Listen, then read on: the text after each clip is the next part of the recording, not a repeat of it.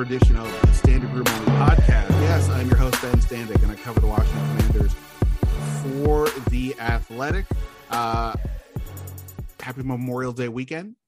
Hope everyone had a great time doing whatever you did friends, family, barbecue, pool, all that good stuff. Uh, and of course, along the way, hopefully, everybody had a chance to kind of reflect on what it is that we're actually doing here, why we get this day off, uh, remembering those who paid the ultimate price for this country. Uh, that's why we do Memorial Day. Um, why we do this podcast is to talk about the Washington Commanders. And I've got two great guests today to help me do that. First off, my pal Nicki Jhabvala from the Washington Post returned to the podcast. We discussed a lot of the different commanders topics. We did it in a little fun format because I saw Stranger Things and I, I binge watched Stranger Things this weekend. Just came out. The new season came out, and saw the Top Gun Maverick movie. I had a bunch of questions in relation to those two types of things. Sort of like what was stranger, what would be stranger, this or that with the commanders, and use some of uh, inferences from Top Gun to get into the commanders as well. So, of course, we talk about Carson Wentz, Terry McLaurin, um, Jamin Davis, a bunch of other people, the stadium stuff as well. Uh, always a fun time talking to Nicki, who, of course, is on Twitter at Nicki Jhabvala, J H A B V A L A, on Twitter. Then we go hardcore with the stadium conversation with WUSA's Eric Flack, who has been all over the story for WUSA uh, for several weeks now. I believe he was the first one to show the uh, potential three stadium sites uh, several weeks ago. And now, obviously, we've moved into the conversation. And this Wednesday, there will be a vote from the Virginia state legislature about the stadium funding bill and how much they potentially will uh, help subsidize the commanders' plans to build a stadium. That is assuming they even have a vote. Uh, Eric and I talked on Friday. Today, today is Monday. I was on 1067 The Fan, and I had on as a guest State Senator Jeremy McPike, who earlier last week was one of three state senators to say that they were re- reversing their vote against this funding. He told me, he gave me an update about what he thinks is going to happen. Nicki and I get into that because uh, Nicki and I just talked a few minutes ago, whereas like Eric and I had talked on Friday. So it'll be a little bit of a slight change there from the conversation, but it won't really affect anything. So uh, it'll be a fun deep dive getting in with Eric as well, who is at Eric Flack TV on Twitter. So we'll get to all that here in a moment on the Standig Room Only podcast, which of course you can find on iTunes, Spotify, or anywhere you do your podcasting. If you're an iTunes person, I always appreciate when you have a second to drop a rating and a review. Definitely helps the cause for sure.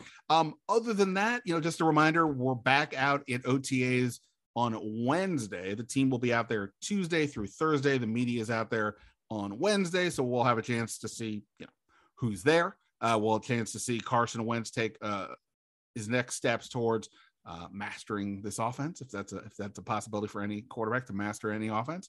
Um, we'll we'll we'll we'll, we'll see that. Um, we'll, you know, we'll get a chance to see how the rookies are progressing after their first steps um, on an NFL field and so on. So that will be, of course, interesting things to get to. I'll be writing about that on the Athletic as well as updating the podcast this week for sure. Um, beyond that, you know, I think it was a relatively last couple quiet last couple days, as far as I can recall.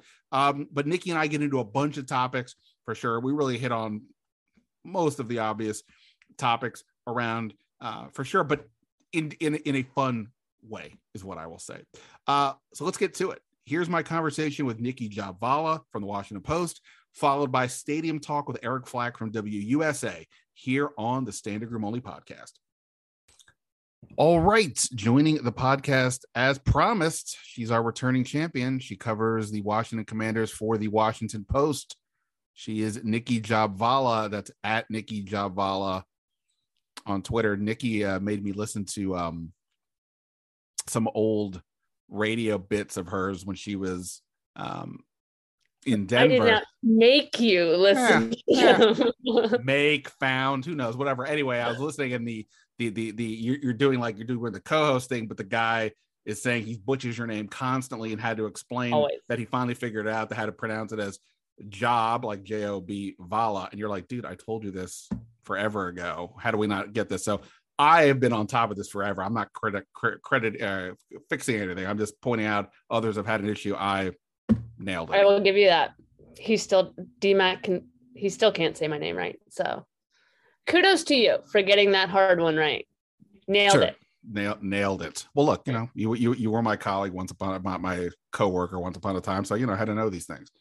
Yeah. Uh, or I heard it said, who knows? Uh, all right. So first of all, uh, welcome back to to to the glorious podcast. How are you enjoying, or how are you doing uh, in time as the, as there's constant commanders news in the air at all times? How are you Always. dealing with the relentless uh, deluge of commanders stuff? It's constant. But I guess that's what we sign up for in becoming a beat writer for this team is you know it's always going to be constant. There's no, there's no off season on the Commanders beat or probably any NFL beat, but especially not the Commanders beat. Um luckily I have a wonderful co-beat partner. So that helps. We have that luxury at the Washington Post. So yeah, just trying to make it through the off season. But You know- at least it's the one thing I'll give this team is they always keep it interesting. There's a there's always news, but it's you know the news for this team is usually like a franchise altering, you know, memorable, usually tragic day in history and we're we're like oh that's that's just thursday you know? Oh we acquired a purchase to option or an option to purchase land or oh the trainer is being investigated by the dea oh the oversight committee is getting involved. Oh wait the ftc uh, might get involved too. Just you know daily things. Yeah, I mean, we're talking right now on Monday. The team will be back uh, at OTAs Tuesday through Thursday, and then a couple more set, uh, uh, then another three day session after that, then the two day mini camp, and then we get like the six week or so break before training camp. And last year, like I was like, okay, I've got to get away, clear my head, all that stuff, because at least you know, based on the NFL schedule, that's kind of it. There won't be really anything else happening for the most part. Who knows with this situation? Like, for example, Congress, I don't know. They're not living on the NFL schedule clock, so who knows what's going to go on there. Yeah. And then even with this uh Virginia legislator legislative stuff, today I was on the radio and I had one of the state senators who said he was reversing his vote and he said that um he envisions this vote getting delayed until mid-June, Hmm. which is the so last continue all right. So like I don't know when like, you know, again, uh, as I always have to preface preface everything. I, I, it's fine. I'm, I'm not complaining about my job per se. I'm just saying like this is this job and like I Yeah. I don't know when you the- notice that like the, the good teams they you don't hear about the chiefs these days you don't hear about the bills except when they make a you know major signing there's not there is like some semblance of an off season or slower time you know but with Well, this team like, well, there's one topic, you know, the, the, there's the, the, the, the, the Lamar Jackson hasn't signed a contract. What's going on there? It, not that plus congressional investigations, right plus right 22 other things, and the stadium with three d- jurisdictions and all that kind of fun stuff. I, I feel like football is the smallest part of our beat anymore it is i mean especially in the off season but like at times it feels like it is we're we cover congress and legislative sessions more than we do football right now so Yeah, and and I'll be honest, like I have to sort of catch myself sometimes when it comes to. uh I try not to like make a big like try to like look for like the the big the, the some juicy story at all times. That's not really what I'm trying to do. But when it's all that's happening all the time, it does you can get sort of caught up in the idea of okay, what's the next big thing, and and, and you see everything as sort of the some headliney type thing, and that's not the goal. Or, you know, it never mm-hmm. it should be. But like it's just when it's so relentless, it's, it's just like you just everything at some Yeah. point becomes a bigger deal because it's that's kind of how it is around here. right. right no i mean it's the ride nobody can get off you know especially if this virginia legislative session gets delayed nobody's getting off this ride it's just going to keep going and going Oh, it's been going for the better part of two decades. Let's be real, especially with the the stadium talk. I mean, you and I have talked about this ad nauseum, but it's you know it, it's the same storylines. It, it feels like very much the same story recycled from 5 10 12 years ago even you know when there was an initial push for a new stadium and you know there was you know kind of the pipe dream of returning to the district. And then there was talk of you know creating pressure between the three jurisdictions and maryland virginia and dc and you know there was a landover there was a, a site in loudoun county that had just come on the market. And you know that was billed as probably the perfect place for them is right by Dulles. It was going to be right off the Silver Line, and then that fell through. I mean, it, it feels like the same storylines over and over. And, you know, I don't know that there's been any real change since, you know, 2020, 2012, maybe. There, there's been no real change. You know, they're still at FedEx with no clear path to a new site. And I just don't see them leaving by 2027 they don't need to but you know all this talk about getting out by then i just logistically i'm not how Yeah, no, I I mean people have heard me talk about this, and I agree that like this is where you and I uh share share a brain on this. I think it feels like everybody else is like they got to go here, they got to go there, or this, and I'm like, eh.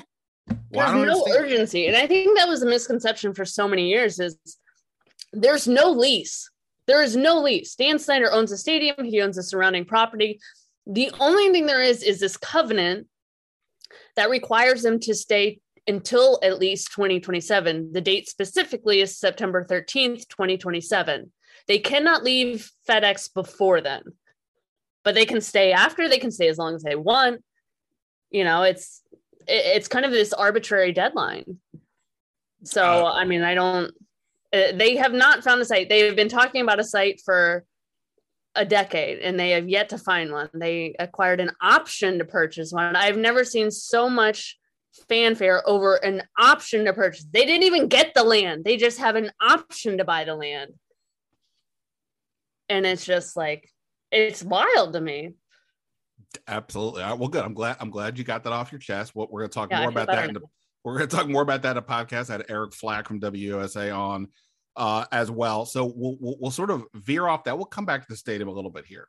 Um, I'm I'm making Nicki play a game with me here. I don't even know what we're calling this, but basically, I did two things over this uh, Memorial Day weekend, more or less. I watched. I went to the theater for the first time in two years to see Top Gun Maverick and I basically binge watched Stranger Things on HBO. Um, That's a hell of a Memorial Day weekend. I'll give you that. That is that sounds great. I'm well, not gonna you know, lie. it's when when you know when when, when you're uh, trying to avoid work and you know you didn't feel like going out much. These are the things Was- that you do. Was there a cookout in between the binge watch and the movie? Was there some good eating in between? Good question. Um, I I well in, in between I did I hosted radio shows twice. Uh, so that was largely what I did. I did though make a point today. I I I did work out at a restaurant sitting outside, but I ate a uh, cheeseburger. Oh, that's super. That is peak Americana right there. You you did it. That is Memorial Day. Right, right. I, There I you go. ate, yeah, and I In addition to like paying tribute to all the servicemen and women, that Ab- which ab- should be at the top of the list, but also burgers. right, yeah, the, the burger more of the three day weekend aspect, the Yeah. the respect part. Uh, I, I, absolutely. I did also witness on the street a uh, a woman yelling at a somebody else who supposedly nicked her car while parallel parking, and that was allowed. That that interrupted my uh, transcribing because it was kind of loud. Oh yeah. Also peak Americana. Absolutely. All right. So of course this is classic. I, I'm I'm delaying what we're trying to do here because I got to get uh, my guest out here at a certain point. So let's get to this. So here's what we're doing. I came up with questions inspired by both Stranger Things and Top Gun Maverick to discuss this team. No idea where this is going to go. We're going to see what happens, and uh, we'll see what score Rotten Tomatoes gives us later. Are you good with that? Fantastic. Social experiment. Let's go. Let's go. All right, under the Stranger Things heading.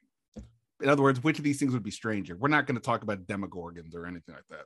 You don't even know what that means. All right. Stranger, what would be stranger?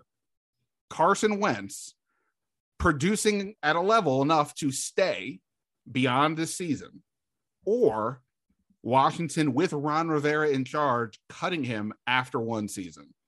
What would be stranger? Um, Carson Wentz producing enough to stay beyond 2022. That For one key reason, his contract. They have not changed his contract. So they have it comes at no cost to them to cut ties with him after this season. If they really, and I've, I think I've said this on your podcast before. If I haven't, here we go. If they really viewed him as the long term option, then they probably would have pushed money down the line because it would have given them more cap space now, and they wouldn't have an issue with having a cap charge for him in the future. But they seem to want to preserve that easy out for next year. So they can't be too confident in him being in the long term option because that was clearly a priority in a year when they needed to make room. They made other sacrifices instead when they could have pushed money down the line. Um, so that to me is the primary reason I I would not be surprised if um you know he's I guess it's more the stranger. I guess yeah. So I, I wouldn't be surprised if they cut bait. Even um, it would be a surprise if he produced enough, largely because of his injury history, also because of you well, know look, the fact the, that he's he got dumped by the last two teams. yeah. right. That that's why that one wouldn't be yeah. shocking because it's happened the last two years. All right. So your answer is it would be stranger if he basically stays past. Right. If he if he becomes more than a you know a, a one year bridge. Yeah.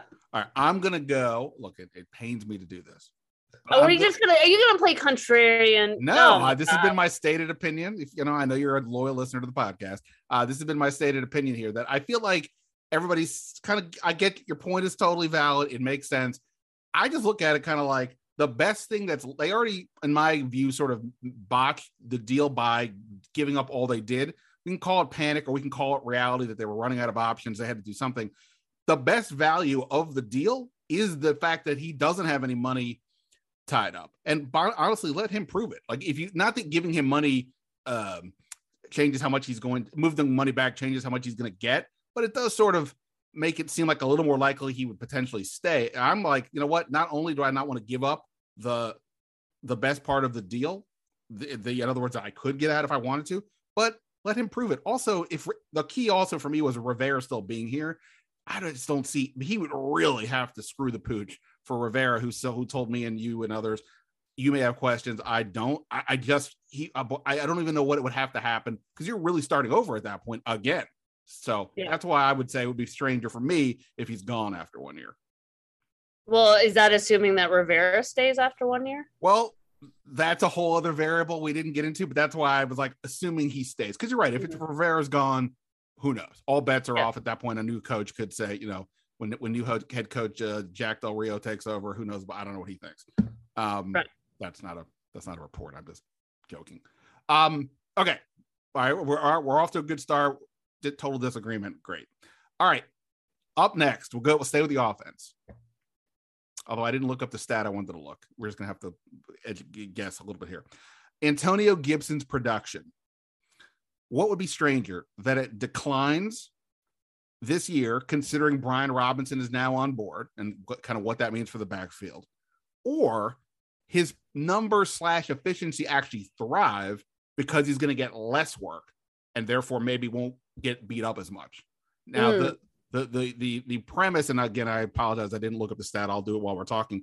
But basically, if he, he had kind of better numbers in terms of touchdowns and yards per carry as a rookie than he did last year when he had a lot more carries. And then there's tons of variables, of course. Of course, there were the injuries, different people at quarterback. They played a much tougher schedule last year than they did the year before, etc.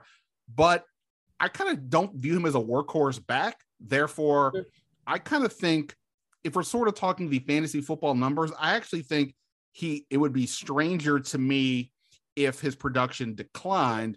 My only caveat is is Brian Robinson the goal line back? That I don't know. But I, I actually think he should be thriving in this role. So I'll say it would be a little surprising or stranger if his production declines. Right. I think his I think his touches will decline, but I think his efficiency will go up, but not necessarily because of Brian Robinson. I think it's going to be, be because of Curtis Samuel. Um, I think Samuel, of course, like with Gibson, health pending. Um, I think they plan to use him in the backfield quite a bit. Um, and that's, you know, as, as Ron Rivera and others have said, there's only one ball to go around. So that's going to eat into somebody's production. I still think JD McKissick is kind of undervalued. Um, you know, when Antonio Gibson was dealing with injuries, I, I thought JD McKissick really stepped up and proved he can be more than a third down back. But clearly, the team um, views Ro- Brian Robinson as kind of that stronger back. He kind of fills that void as, you know, kind of that power back. Um, I am curious to see if some of the physical changes that Antonio Gibson has supposedly made this offseason and dropping a few pounds, if that makes a difference in both his health and efficiency. Um, but I think he's got everything set up for him to have better numbers. And by better numbers, I, I think more yards after contact per attempt, yards per carry. I mean, just more chunk plays.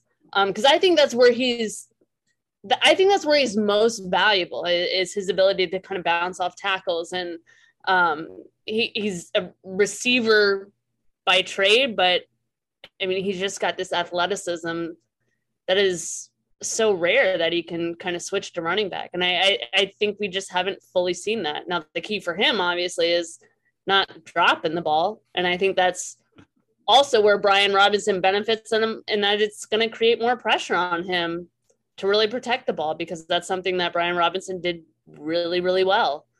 Um, yeah, no, I, so, I, I, think he was miscast last year as being sort of the work workhorse back, and I think they recognize that, and that's kind of why we were talking a lot about them getting another running back, not necessarily in the third round, but adding somebody but I think it's a good thing. I, I think Gibson being a, is a guy you want in space, not plowing up the middle as much.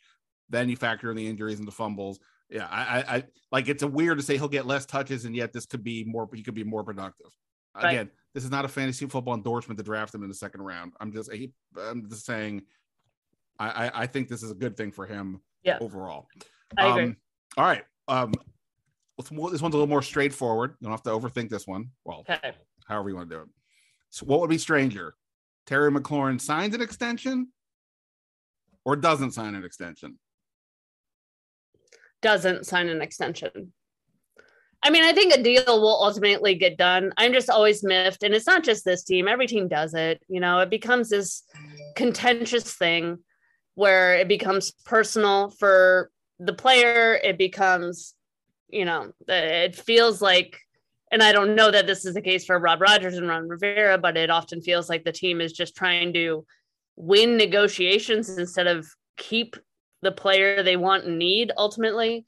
I've just never understood why the negotiations need to drag out to this point where this there's this level of discontent because the team always ends up overpaying anyway. You know, the next guy that signs is going to sign is going to set a new floor for negotiations. So you're going to end up paying the guy and a franchise tag for a receiver this year is 20 million, 20 plus million. So he's going to get paid one way or the other. It's just silly to let it drag out. But I do think he it'll get done probably, you know, I it'll probably get done like Logan Thomas and Jonathan Allen right before the start of camp. Um, the weird thing to me, and sorry if I'm rambling, but the weird thing to me is like, you know, they they have um, Landon Collins cap space, which kicks in tomorrow uh, or after tomorrow. Um, but they've said they've already they already have money allocated for a new deal for Terry.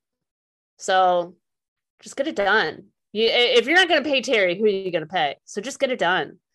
Um, right. Wait and wait. I've I, i am doing the thing in my head. 30 days has September, April, June, and November. So the 30 May has 31 days, right? Um. well, yeah. yeah. Anyway, yeah. So it's a, he's, the, the Landon Collins thing is is this week. Oh yeah, when I mean, after Wednesday. Sorry. Yeah, no, no, that's all right. So yeah, I mean, yeah, the McLaurin, like whatever happens, he's gonna get paid the money this year.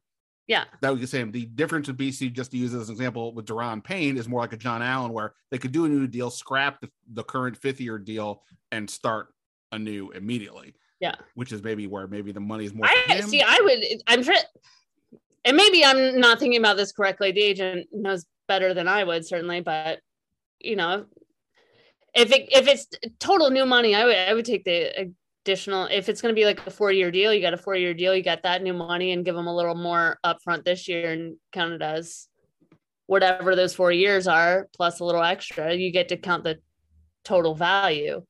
Um, I've still never understood why players. I know it, it, it's always like this competition. I wanted the most, you know, average annual value in the NFL is such BS. Like, it, it's so dumb. I can't believe like that is a measure for contracts. Like, to me, it would be money up, total guaranteed money. Like, I full guarantees. Like, eh, I just don't get it. Like I I would want to make sure I get my money no matter what. So, I don't I don't understand the whole like competing for total value when half of it is fake money.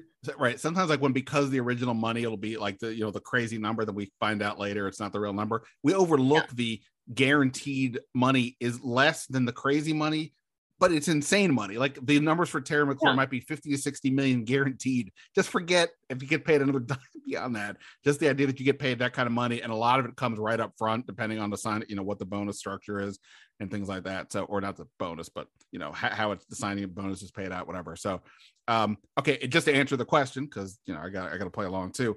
Um, I'll say it would be weirder if he doesn't sign um, his agent is going hardcore, by the way, on Twitter with all the various um, tweeting about like retweeting. He's, he's even like retweeting like fans or quote tweeting fans saying pay Terry McLaurin. He did something today. Chris Carter said pay the guy. Yeah. And um, it just he, it just doesn't fit what Terry is either. You know, that's what that's what I struggle with is like it's I mean Terry is Terry is the most reasonable, closest thing to normal on any NFL team, as far as I'm concerned. You know, like, any absolutely should want what he's valued at. I, I feel like anybody, no matter what your job is, you want, you know, what your market rate is. NFL players, their market rate is inflated because they're entertainers and their TV money, and that's what it is. But, you know, Terry McLaurin has never come off as like, flashy, gaudy. I, you know, I just want, you know, he has done literally everything you can for a team. But the way the negotiations have played out, you know, with, you know, the commentary on social media and then just dragging out just seems odd to me. Yeah, for sure. I, the only one thing I wonder here is if somehow this thing goes awry, meaning they just can't get something done. Is this a, a, another sign of Dan Snyder's uh, cash flow conversation. I don't know, but obviously there is the funding rule, and you gotta if you're putting certain monies up front, guarantee you gotta have it locked mm-hmm. away in That's a lockbox, yep. and that will be sort of the one question. But that aside, I'm assuming they get this done. By the way, I'm also with you when you're when they're when the coaches are saying that some guys last year didn't show up, at least on the defense, and that caused the, the delays. You would think you would if if if the goal is to pay the guy, if you're gonna pay him anyway, and then so he doesn't miss these practices you think are valuable, then why not just pay the guy to get it over with? Unless you really yeah. think by waiting you're going to save. Especially whatever. when you're allocating so much money to a new quarterback, don't you want him to get work in with his top receiver? Right, hundred percent. Like to me, this is we're, we're gonna That's come stupid. back. We're gonna. we I could not uh, could not agree more. Uh, one more on the Stranger Things one. A little silly your guy Jack Del Rio was tweeting the other day. Oh well, boy. It's been tweeting several days. Always, it's always a joy when Jack tweets. Yeah, I think we both have him on notifications, and when that happens, yeah. when that comes up, we're like, okay. Well, so anyway, so he was tweeting a few things. Uh, mm-hmm. One of the tweets uh, was he uh, a fan blamed him, Ron, Jason Wright, maybe even me, who knows, about the Daron Payne drama, and Del Rio quote tweeted it by saying, "quote Bite D's." I'll let you if you don't know out there, you know, if you're a kid, go ask. Well, don't ask your parent because I don't want to get blamed. Anyway, then there's that. Then the other one was that I took note of. He congratulated new Wizards coach Wes Unseld Jr. on his job on his new job. Ten months after after it happened, he, he responded to a tweet uh, saying, "Which of these was just this was which of these was stranger, the bite D's or the Wizards? Congratulations." Um, I am gonna go with the Wizards. Congratulations, because as I will show you here with said screen grab, um, he appears to be a big fan of the, um, you know, the D's. Um, I won't, you know, if it requires an explanation, it loses its impact. So I'm not going to explain it to the general public. Um, but he's used that reference before. Um, and let me check on this. And it's usually, yes, it's usually at around Oh, the latest bite these was only at 6:28 p.m. The previous one was around 11:07 p.m. Um, but you get where I'm going with that. But he has used these before on Twitter. Um, the previous reference was on April 20th. So it is weirder to me that he decided to congratulate another coach 10 months after. Yeah, that, uh, that, that that one stood out to me just because obviously I pay attention to the Wizards and I yeah. and I saw it and I was like, I was like, wait, did the Wizards just tweet something? Like, did Wes Unseld win an award? Yeah. I was as I'm looking, I'm like, oh my lord, um, that that's weird. And by the way, on the time thing, you're suggesting that he the later in the evening he gets tired, and that's and somehow the, the tweets could be different when you're getting tired. I, I get. Yeah. I just feel like you know maybe he's on a D's track or something in sure. the evening, you know. And, it's interesting that they were nearly a month apart. So mark your calendar for around like the week of June 20th or something. Who knows? Right. Hey, look, you know what? Free country, go nuts. You want to, you want to yeah. go, you want to, you want to go nuts in whatever way you want on Twitter. Have fun. Yeah. Um, all right, let's go to the top gun portion of the game here, uh, in which we're not keeping score. Uh, we mentioned Terry McLaurin already. In honor of Top Gun Maverick, or either or the original, who is going to be Terry McLaurin's top wingman by season's end? Your options are Curtis Samuel, Logan By Thomas. Season's end. Right. So not not today, but like saying what what what when it all transpires. Curtis yeah. Samuel, Logan Thomas, or someone from the field. Those would be, I would argue, the the top two candidates. Obviously, the field includes first round pick Jahan Dotson. You got Cam Sims. And I'm not including Antonio Gibson or McKissic, just focusing on the receivers and the tight ends. So anybody from that group, who do you say is the yeah. top wingman? Uh, Cam Sims. Wow so Cam Sims is the number two guy. Well, keywords end of by the end of the season. Oh, okay. So just to be yeah. clear, I'm not saying in week 17. I just mean over the oh, totality. Oh, oh okay. Over okay. the totality That's of the different. season. Yeah. Right. Who will have been the most productive guy that will have been? Oh, I got you. you know, okay. maybe, like to use oh, the Top okay. Gun parlance, maybe he sat out the mission to Bosnia, but over the course yeah. of other missions, he was he did really well. Okay. But by week 17, Cam Sims will be the last man standing. Understood. Um, um over the course of the season. Mm. I'll go. I'll I'll go this. I may absolutely kick myself for buying into this, but I I, I said today on the radio. And I may have said this the other day. I thought Curtis Samuel's tone was a lot. I'm, better. I'm leaning that way. Yeah, yeah he, he, seemed like when we talked to him at the end of last year, we didn't realize how down in the dump. I mean, we knew he sounded down in the dumps, but he sounded the opposite the other mm-hmm. day. And May, look, it's May. It doesn't. Nothing's happened. But his injury last time didn't occur until later. But I don't know. He just seemed like a different guy. He yeah. look and forget whatever happened. He, he only has plays football for a short amount of time in life. So you want to go yeah. do it or you don't. So I imagine he's going to do everything he can to go play. So I'll go Curtis Samuel, especially with Logan Thomas coming off the ACL. We'll see where he when he gets back officially. So I'll go Samuel. The field isn't that tempting to me uh, because uh, I don't know who else I would pick. So I'll go Samuel. All right. If you're taking Samuel, because that's who I was leaning toward.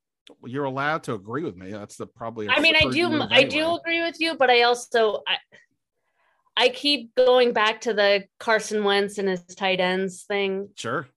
He so I could see it, Logan having. But I'm too. I'm like I'm not going the AGG route just yet. Maybe. No, I. I, I still can't pick anybody other than Logan Thomas in that group. Cole Turner might have a couple really good games, but I, I still think Logan, if he can stay healthy, I still think he's he he could have a big year. All right. Um, all right. So as as you're aware, the, the commanders have been kind of patient when it comes to adding players in the in this no. offseason. It's true story. What? Yeah, true what? story. Uh, is Rivera wisely channeling his inner Iceman by patiently waiting to add another linebacker and or defensive depth, or and also is he as as you'll uh, learn in the movie is he going to become a, I mean, an admiral overseeing the, the U.S. Pacific Fleet? That's not a spoiler. Um, or does he need to go Mach 10 with his hair on fire and get somebody in here already? Again, especially if the coaches are going to say that not having guys around last year is problematic. I mean, who though? Who who should he be getting? Who is available out there that he who he should be going after? That's their biggest problem, I think, is and that's no disrespect to Cole Holcomb. I think he showed a lot of progress last year, but you don't go from saying, you know, basically writing him off as a, a Mike candidate to saying, oh yeah, we think he's going to be our Mike. Like that, nothing has changed between January and May in terms of football production. To me, that is let's start pumping them up because we don't have anybody else. So unless there is a huge surprise cut that they think they can bring in and make a staple in Del Rio's defense, which by the way is a very hard defense for linebackers. I remember to talking to a couple who played the Mike in his scheme, and it is exceptionally were those people perhaps in a playing in a mile high city or? Um they might have been. They yeah. And they might have also won a super bowl when they were not in del rio system. Yeah. sorry i digress. Um well and just to be and just to be clear i mean you, all your points about like i don't every time i bring this up i'll get somebody on twitter saying dude they don't need we're not talking about starters. I'm just talking about depth. Again yeah, we're no, they absolutely we're yeah. assuming Jamin Davis is going to play. The, the, second linebacker basically plays every snap or close to right. it. Are we assuming Jamin Davis is there? We can hope, but I don't know. He, you know, we saw what happened last year. And what if I don't know somebody has a hangnail or breaks something? Yeah. The the depth is the, the, the two the two main players are David Mayo and Khaleke Hudson, two guys right. who basically didn't play until COVID hit, and even then didn't play much. Yeah. So. Right. I agree with you. I mean, the and the only intriguing name really is Joe Scho- Joe Schobert. Like that's really the only intriguing name out. That's really the only name out there in terms of available guys right now, unless you want to go to a thirty plus year old guy just for depth. But you know, I, I do think Jamin could have an impact on the outside. I mean, that's when we might actually see that speed and that instinctive ability because I I and this is where we're kind of seeing how it might have been a mistake to take him as high as he did is you know he's a freak athlete. I mean you don't just make guys like this. He seems like a really good kid but he had one year of experience at kentucky. That is that is a huge transition to leap from that to a starting Mike in the NFL in Jack Del Rio's system, no less. Like that would be difficult for anybody. It's not like this kid is a total bust. That is huge transition. And maybe he isn't a Mike, maybe he develops into one later on, but I do believe he can contribute and become a really good outside backer. But until you have a rock solid guy in the middle, I mean, I think there's always going to be problems on that second level. I mean, that is their second, literally their second line of defense. And when the defensive line has issues like it did last season, despite having four first round picks up front, I mean, think about how paramount that group becomes, especially when you know you don't have that security on the back end with the secondary. I mean, that is, it's just such a vital position in this system and generally in the NFL anymore, you know, with the way you know offenses are are attacking defenses that you need that solid reliable guy. And it's become such a do it all position that it's become almost impossible to find that guy. I mean you just don't find a ready-made mike out of college. You know there's only so many like devin bushes and i mean it's it's crazy. No i i i uh for sure. It's not, I mean, I'm assuming Holcomb is the guy, and I imagine they want Jamie Davis to be the guy. And maybe the part of their thinking is they don't want to bring in a vet just so Jamin Davis just it's clear he's the guy. Then nobody has nobody anywhere has to consider somebody else. But you know, again, and by the way, could they add another cornerback? Because right now you have massive inexperience behind the two starters. Um, I like Danny Johnson, but are we saying definitively he's the fourth guy? That's where we're at right now. Uh, defensive line's a little bit different, but again, I, are you adding another guy in there or not? That, that's all I'm saying is just mm-hmm. again, I keep going back to their words. They're all the ones who said it was a big deal that these guys missed time last year. So what are we waiting on here? It, but it's a buyer's market. They're clearly, from what I gather, just offering guys sort of the veteran salary benefit, and nobody's biting because they don't want it. So I get it, but mm. just saying, don't don't tell me later that it's a big deal. The guys missing OTAs if you're not making a big uh, a move. But hopefully, right. somebody is all I would say. Um, you need to go, right? Um, I got a couple minutes, Great. and then yes. Okay, well, I have two other questions here I didn't get to, but you know, you, you know, you haven't been on here for a minute. You might have a, a hot, uh, you might have a take, hot or cold, in your chamber. Anything you need to get off your chest, or you want me to go back to the list? Hmm. Hold on, I'm going through the whole roster in my head right now. Sure, take take your time. We're just doing a podcast. I mean, I kind of I kind of bust out my hot take at the very beginning with the whole stadium thing. I'm just kind of blown away by the, you know, just kind of all feels like smoke, smoke and mirrors at this point. Well, I'll I'll give you. Look, we can we can tie that in here and lead into the the, the next guest as well. What would back to the Stranger Things they deal? What would be stranger that the Virginia legislature passes a stadium funding bill this week at roughly the current level of 350 million, or delays the vote altogether. And as I mentioned at the top, did have a state senator said he sort of imagines that it will be delayed. Now I don't know, uh, you know, I have no idea. I'm not a, I, I haven't watched the West Wing equivalent of the for the Virginia State Senate, so I don't know if this guy knows what he's talking about, if he's running the show or he's just a guy. But which of those two things do you think would be stranger at this point? I mean, I think it would be stranger if they passed it at 350 because last I heard it was going to be around less than 300 million. Um, this is according to our trusted. Yeah, so that would be strange. Um, I mean, I yeah, I, I still think it ultimately gets delayed. I think there's just too much uncertainty. Um, you know, I, I and here's my issue with all of this, and for all those people who like to say there's no politics in sports, here is legitimate proof that there's politics all over sports everywhere. But um, you know, I think so much of what is going on with the commanders right now, be it, you know, the the investigation by the oversight committee into their workplace culture and the NFL's handling of the investigation, um, of the potential for the Federal Trade Commission um, to look into it, of everything else involving um, local legislators, uh, Congress, whatever, I think it revolves so much around midterm elections that it's not even about the issues at heart. It's it's become more of a, you know, part of platforms for folks to eh, with with so many votes coming up. It, it's just you know it's that's where I that's where I have trouble with a lot of this, and that's where I come back to the whole smoke and mirrors thing. Is you know even with the stadium, like how much of this is just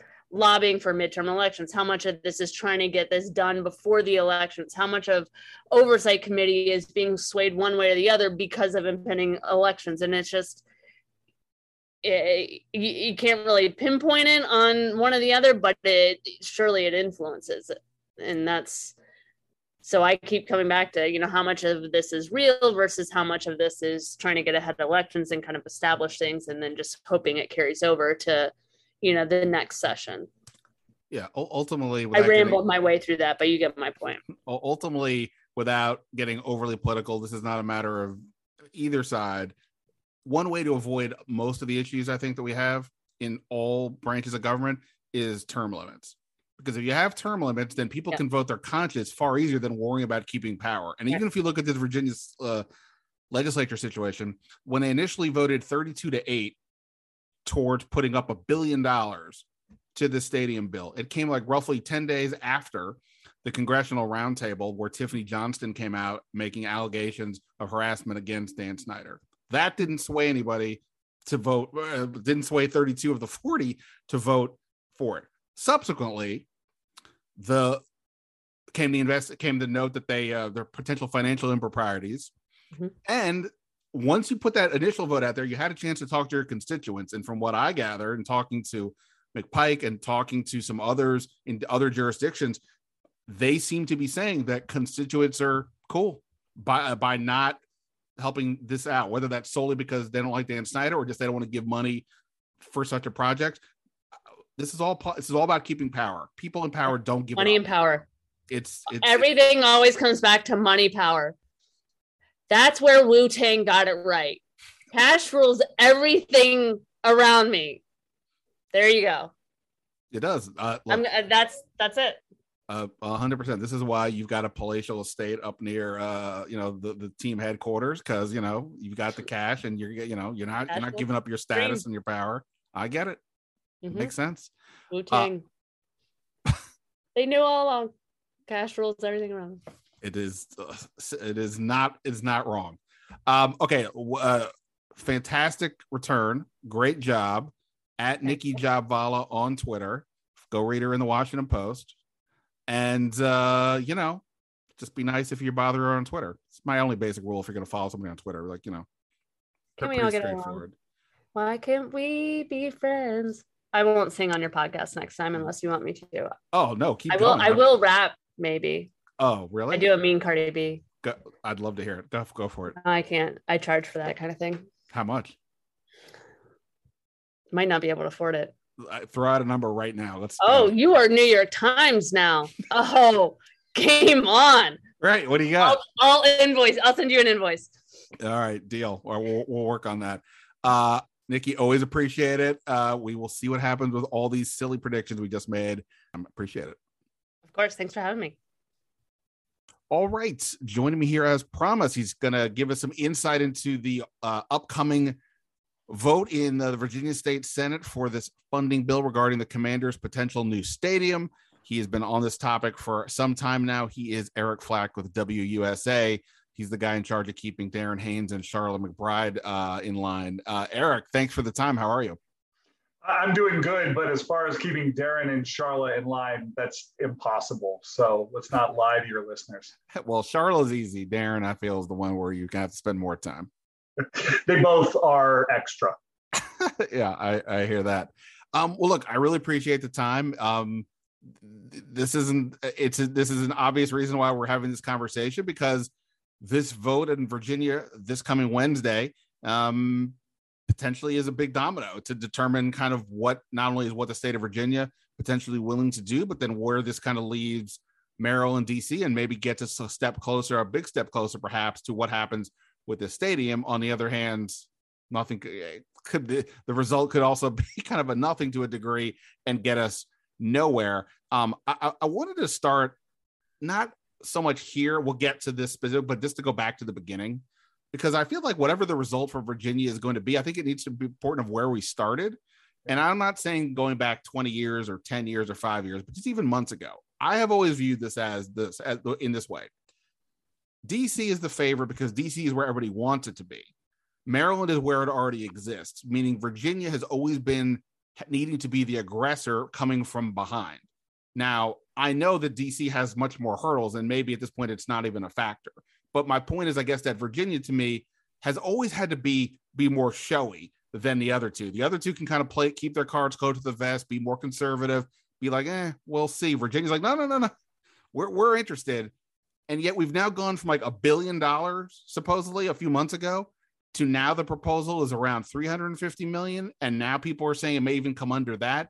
So i guess like do you did you see it in that way as well the virginia needed to be the aggressor initially? And if so what does that kind of say about where we are now? So virginia has wanted professional sports for a long time beyond a minor league team or um, and is there an MLS team in Virginia? I don't even know. No. Um, starting uh, with the Washington Nationals, they made a hard push to get Nats Park in Virginia. That's what the Virginia Baseball Authority was. They wanted the Nationals to be the Virginia Nationals, right? Um, there was a, a group that was created to bring the Nationals to Virginia um, called the Virginia Baseball Authority. And when, and it was unsuccessful, but it was formed, it was a real thing. And when Governor Youngkin was elected, one of his big ideas was let's bring professional sports to a state that truly, truly deserves it, has the money to support it, has the sports interest to uh, get behind it, and that doesn't happen. And so he proposed chain expanding the baseball authority into covering football as well and being a baseball and football authority. As part of that idea, Dick Saslaw, who is the state senator from Fairfax, championed a bill that also has a bill in the House. There's two sides of the Virginia legislature, Senate and House. Championed a plan to bring the Washington Commanders' new stadium to Virginia. Governor Youngkin was behind it, a Republican. Dick Saslaw, a Democrat, the leader of the Democratic Party, was the one bringing forward the bill.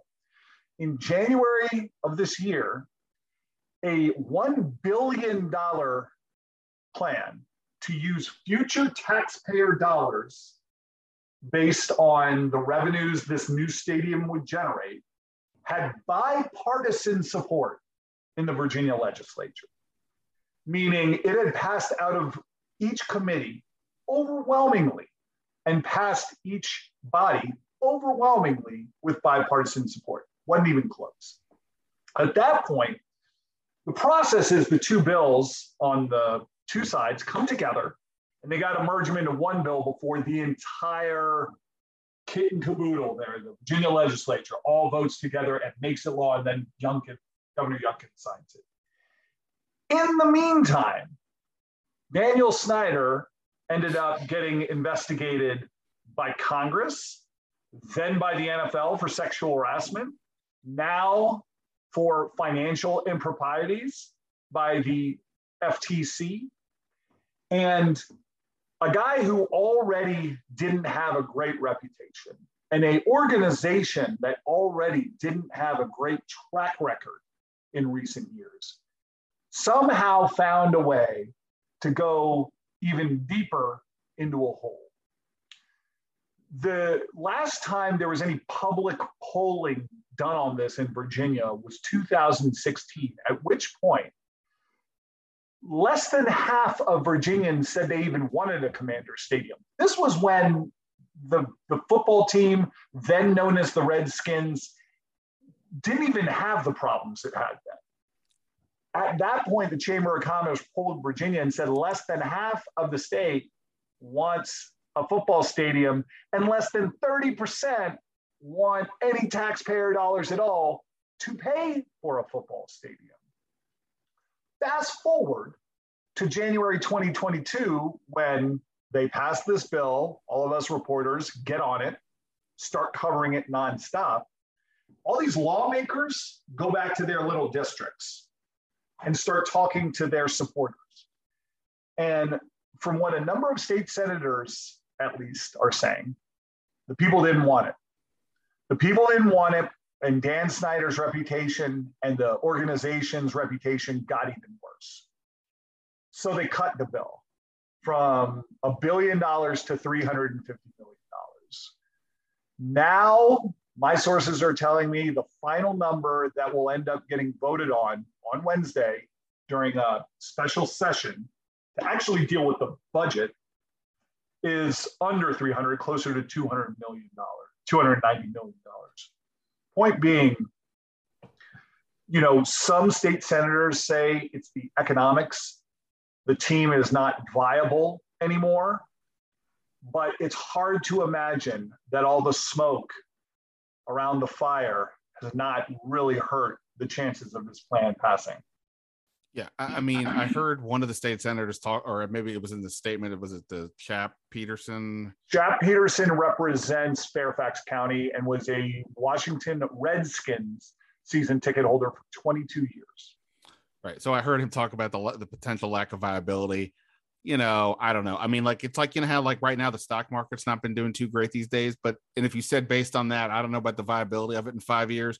I feel confident that based on history, the stock market's going to be okay. Uh, same thing with an NFL franchise. I, I, get it. This is about as it, every time we think it's as low as it can go. there's another investigation or something else. So I get it's not a great thing, and fans are not flocking to the games. Which, if you're gonna, that's important for we. I think we saw during the the the, the COVID year of 2020, owners will still make tons of money if no fans show up. But that's bad news for the community. You need the foot traffic and all that. So I get that. But like the idea that the viability is the issue, I find that to be a, a bit a stretch. But the Dan Snyder part of it is the huge deal. And like, I mean, I get that nobody can just flat out say that for a variety of reasons, but you're right that that has to be why this thing is going backwards. They didn't just start, you know, they, this past season was not like so negative that all of a sudden things change. It's the other stuff.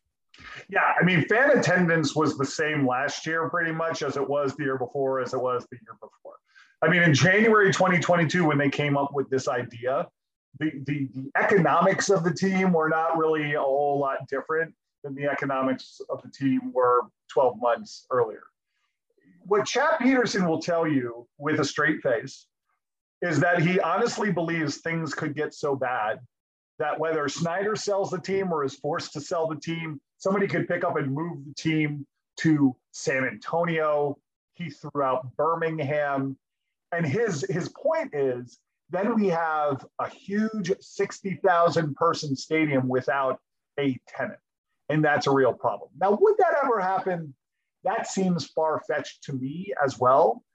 But his point is, and he is now being joined by other legislators who have flipped their vote from yes to no in the last five months, that they worry that if we're going to give, ta- you just don't give taxpayer dollars to a poorly run business. That doesn't make good business. Sure. It's hard to argue with that logic.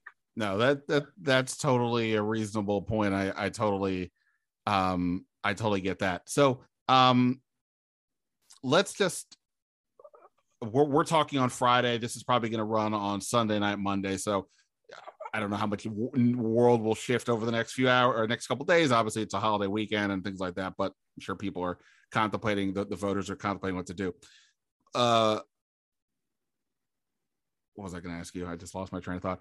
Um, I guess basically talk about the vote. Do you, do you want to talk about like oh, whether or not so, it's going to pass? Well, like, let's like this. So obviously, there feels like there's momentum going against the vote, but we'll see. It's only a few people that have come out publicly and said that they that they're flipping their vote. So we'll see. But let's just say it passes.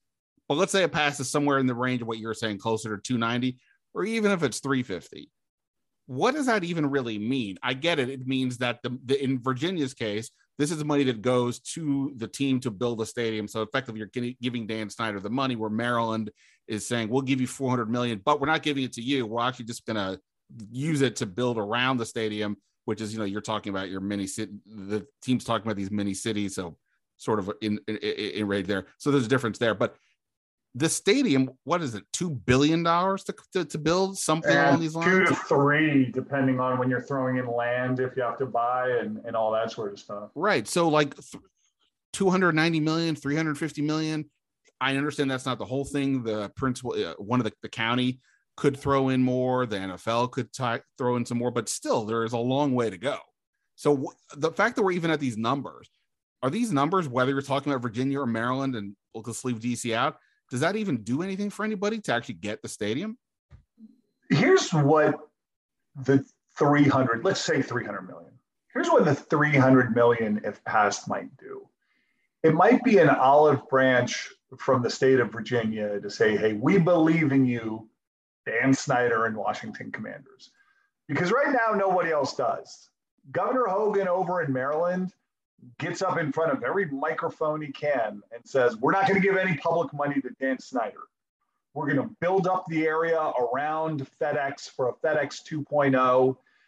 And we're going to do that whether or not you build a stadium here or not. And you should because we're going to make this Prince George's County Blue Line corridor. That's what they're calling it along the Blue Line Metro. We're going to make this land, this this community, just fantastic, top notch, and you will benefit from putting your new stadium right in the middle of our 400 some odd million develop investment around your stadium. This investment is going to help you. But we're not going to give you a dime, Dan Snyder. DC already said they weren't going to give him a dime, and they can't even give him the land, so that becomes a, a non issue as well. At least he might save some face. Right. If Virginia gives him any amount of money at all, at least he can say, hey, this is a partnership. These are two entities coming together. You are investing in me, in my organization, in my football team, in my stadium. Maryland has made it clear that they are absolutely not investing in his team. They want him to come build, but they've said it. We're building with or without you. That is not somebody who is investing in the team. That is somebody who's trying to spruce up their yard. So if you want to set up a lemonade stand, knock yourself out. Um, so I think there could be a, a, a almost a, a, a mental sort of boost to a, a legislative body saying, okay, we'll, we'll, we'll, chip in, we'll chip in Dan Snyder. Um, but now the question is, will they? The is there any sense of what the the Prince William's County Prince William County would potentially chip in? Is it something equivalent or comparable to the the, the 300 million range that we were just discussing? Don't have a sense. I really, really don't. Um, what I know is that Prince William County, and I grew up here, um, you know, through the glory days of the, you know, early 80s um, and early 90s. Um, I didn't even know where Prince William County was then. Um, but yeah, try, I mean, I grew up in Montgomery County. That was if they didn't mention on the traffic report, I I don't know where it is. You know, but but today Prince William County sees itself much differently. Sure. And they are believing in the investment that they can make in Prince William County to make it a Loudoun County, a Fairfax County. Let's spread that Northern Virginia wealth right down I 95. So you know, I, I think they could, but I haven't heard a dollar figure. I don't know a dollar figure, but I don't think it's unrealistic for Prince William County to say, hey, we will also kick in because this is good for us. Um, so I guess like, and that's the thing, right? So we keep talking about the 400 million on the Maryland side, and I just want to talk on about Maryland DC for a quick sec. So the 400 million on the Maryland side, again, not a dime for the stadium, but for the uh, uh, things around it to build up the restaurants or stores or what have you. Uh, there is also PG County, and PG County could decide at some point to also kick in some some money. So uh, I mean, I, I keep coming back to I'm not the owner. I don't know the whole deal. It just seems to me I keep going by this. When there's a Monday night football game and you want the picture of the Capitol, you can either put the camera on top of FedEx Field. I understand FedEx Field's got issues and the, uh, the, the site itself is not great, but you can put the camera on it, face it towards the Capitol, and see it. you can't do that in Woodbridge. And I know that's overly simplistic, but ultimately, I feel like that is the deal. Do you want the stadium closer to the city or not? All this other stuff, I get there's big business and all that, but like ultimately, it seems like it's it sort of comes to that. And I think that if I if I'm the NFL, that's what I want. Even if you don't view what maybe like a 60,000 seat stadium, even if it's a dome. Maybe it's not a Super Bowl stadium, but whatever. You want that there. You don't want it in the other place. I see people comparing like San Francisco Stadium is not near San Francisco, but it's near San Jose, which is a hugely populous city. This is not the same deal. So what do you what do you make of the I guess the other two situations? Like if Virginia does whatever they do, how do you see Maryland and DC possibly what, what their situations is? And I get DC is a lot more complicated because of the federal government.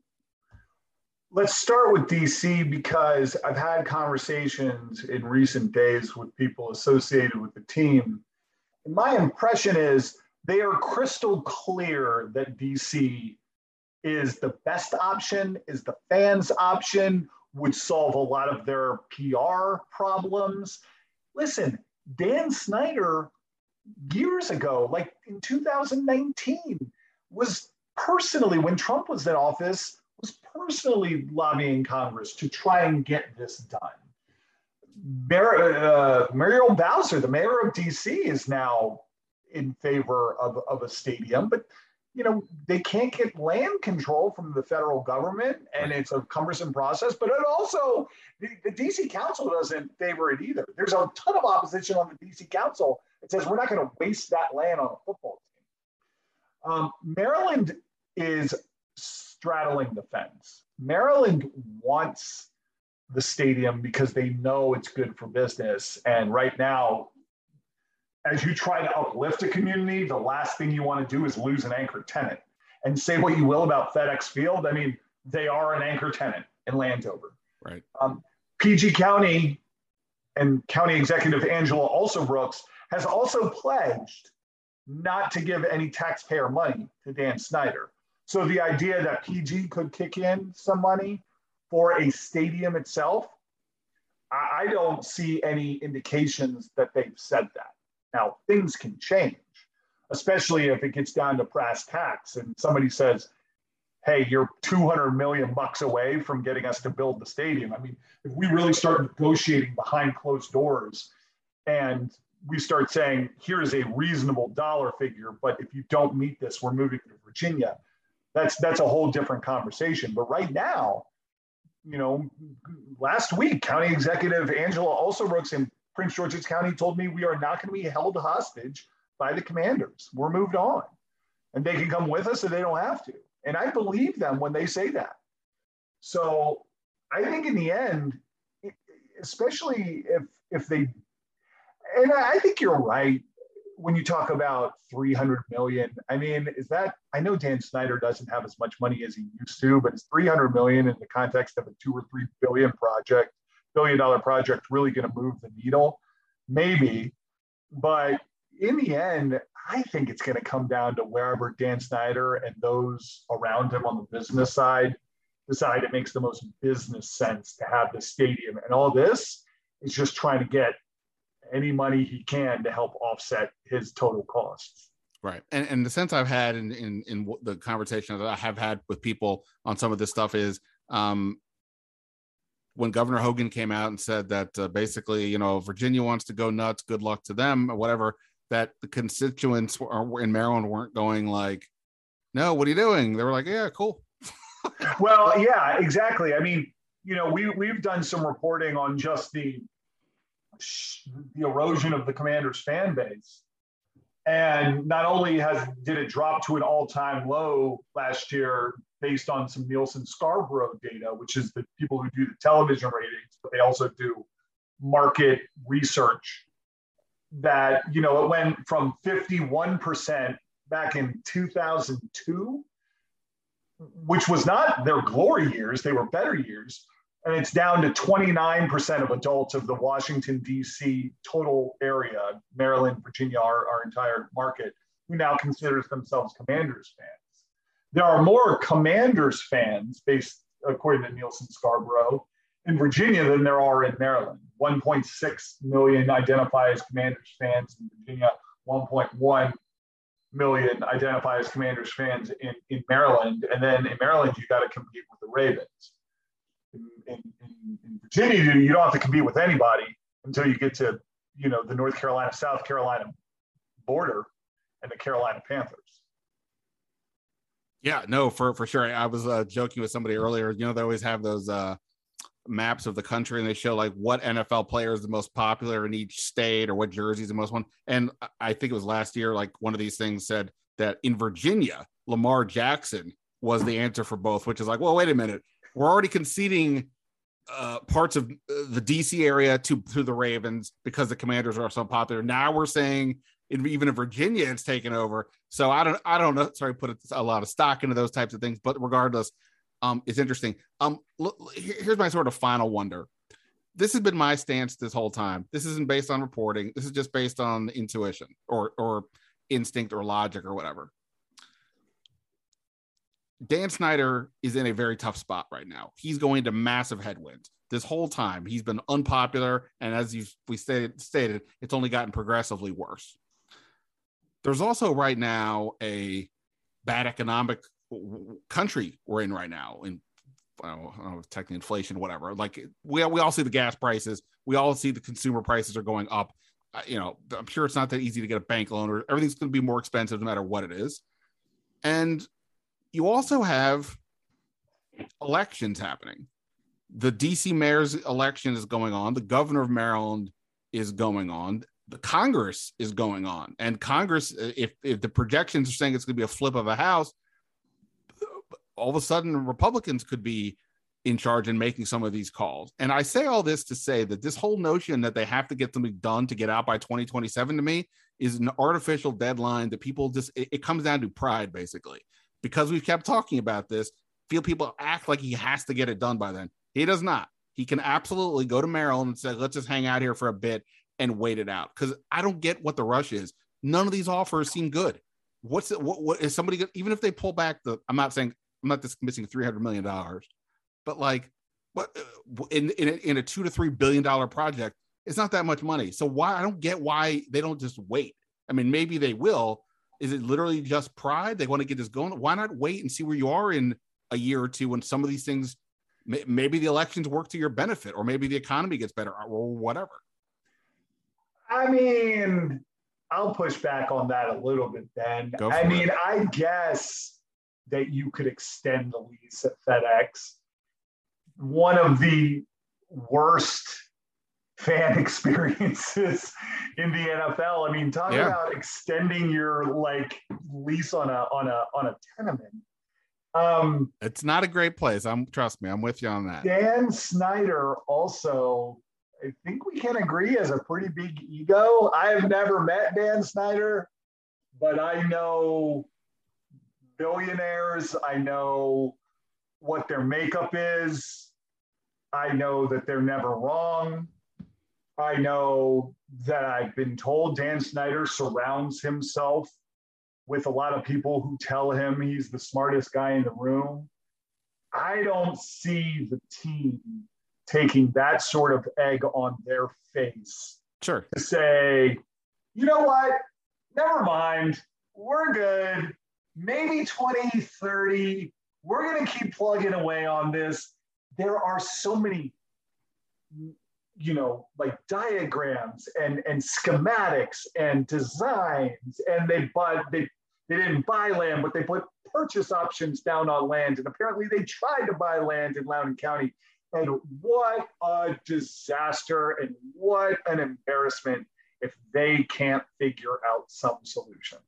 Oh, I totally agree. That's why I was saying to me, this is about pride. If you can kick pride aside, it seems like waiting makes the. I mean, look, if Virginia comes in with a strong offer, then or Mar- or something, you know, Maryland changes their tune, that's different. But if all the offers are basically what they are, they well, when is get when, worse. When it, it, won't it?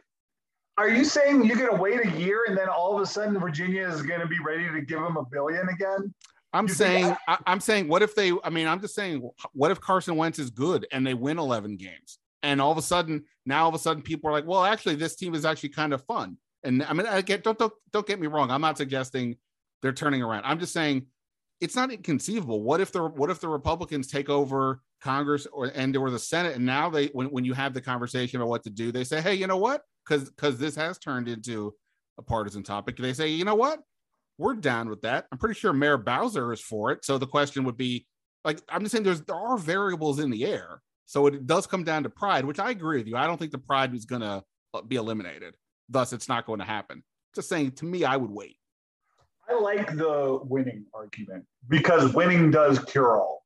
And it's a lot easier to sell a stadium taxpayer funded plan for a team that went to the divisional championship, then, or, you know, dare we dream a Super Bowl?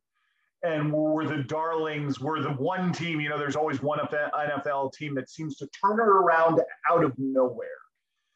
And I can see that argument. But by the time you know the answer to that question, the clock has already run out. Meaning, if we're waiting to 2023 to kick up another Virginia legislature where we're going to try to pass another bill and risk having another one defeated, and now all of a sudden you're four years from the stadium. And oh, by the way, is Maryland really going to help you out with extending your lease when they know you're going to Virginia? or you're waiting around for Virginia to sweeten up their offer, or you're waiting around for DC to somehow miraculously be a path. And then you've got to say, well, is Maryland really going to want to help him out? They don't even really, they don't even like Dan Snyder. They've, they've said it, at least the leaders do. Sure. So, so I mean, I get where you're coming from. And by the way, there is also a new governor. There's a governor race in Virginia. Now, I, I don't know the sense of the. I think what I heard, like uh, Rushern Baker, I think is in line with the um, the the, the current uh, proposal, but I don't know uh, the 400 million type deal. But I don't know about the other ones. So yeah. whatever, we don't have to go down this road. All I'm saying is that there are so many other variables. That's all I'm saying. Like to me, my uneducated, sitting in the corner, only reading this from the outside view is wait. But again, as I said, it's all about the pride aspect, and I'm with you. I don't know if I see the billionaire changing his tune on that one. And you almost have to work out the deal with Maryland first, right? You almost have to say, hey, can we extend to 2029? And then do they ask for stipulations? Well, why? So are you going to build here? I mean, I would think extending that lease there would come with some stipulations that you were going to build there long term. I mean, I'm and, assuming that FedEx Field would be better used occupied than not. And obviously, if they leave, then you know nothing's happening, right? I mean, just tear it down. And that's a good point. Yeah, I mean, they got a real problem with that. That's that's a different conversation. But you're right. That, that's a good point. Um, I don't know. We'll see. Yeah. All right. So just lastly, I'll, I'll do the radio bit and say with 30 seconds left, but obviously we're on a podcast. um, but just like lastly, what do you think happens with with the Virginia bill, and then what do you ultimately think happens? Like, where does the stadium go? I think Virginia bill does not pass. I think they build in Virginia anyway. People are starting to tell me I'm crazy for saying that. I just I, I, I just tell you as an investigative reporter, it's what I do. I learned early on to trust your eyes. And my eyes tell me that Dan Snyder moved to Virginia and bought an estate in Virginia. They have been focused on Virginia this entire time. They have kept Maryland in the conversation to try and get as good a deal as they can out of Virginia. I understand they own land in Landover and they would have to buy land in Virginia, and that drives up the cost even more. But I think the team wants a reset. I think they know they need a reset. I think a reset only happens in earnest if you are resetting everything, including the location of the stadium. And I think they want to take the etch a sketch, shake it up, have a completely blank slate, and start over in Virginia. Whether I agree with that rationale from from a fan or you know person from this area perspective, it does make sense. You're right. If you're going to just start over, then start over. I, I buy that. Uh, at Eric Flack TV on Twitter. Eric, you've done, been doing a really good job on all this. You helped uh, me get smarter, which is not easy. So I really appreciate the time, man. And uh, you know, it's going to be interesting. Well, good, good luck covering uh, covering it this week. Hey, thanks for having me, Ben. I appreciate it. All right. Many thanks to everybody for checking out the podcast. Thanks to Nicki Jhabvala and Eric Flack for their time. Go check their work out. And, uh, you know, uh, we'll see what happens this week for sure at, at the uh, old Ashburn facility. Um, you know, hopefully everybody can kind of, you know, I, if you've gotten this far in the podcast, you're a diehard fan, and I appreciate that. Just take it easy with every update that comes out, the good and the bad. Uh, just because somebody is making some plays doesn't mean they'll even make the team or be in the rotation. And just because somebody seems to be struggling based on what we're all reporting doesn't mean it, the hope, the hope is lost. Just means this is what's happening at that moment in time. We move forward. Okay. But that's it for now. Ben Standig signing off. Until next time. See ya.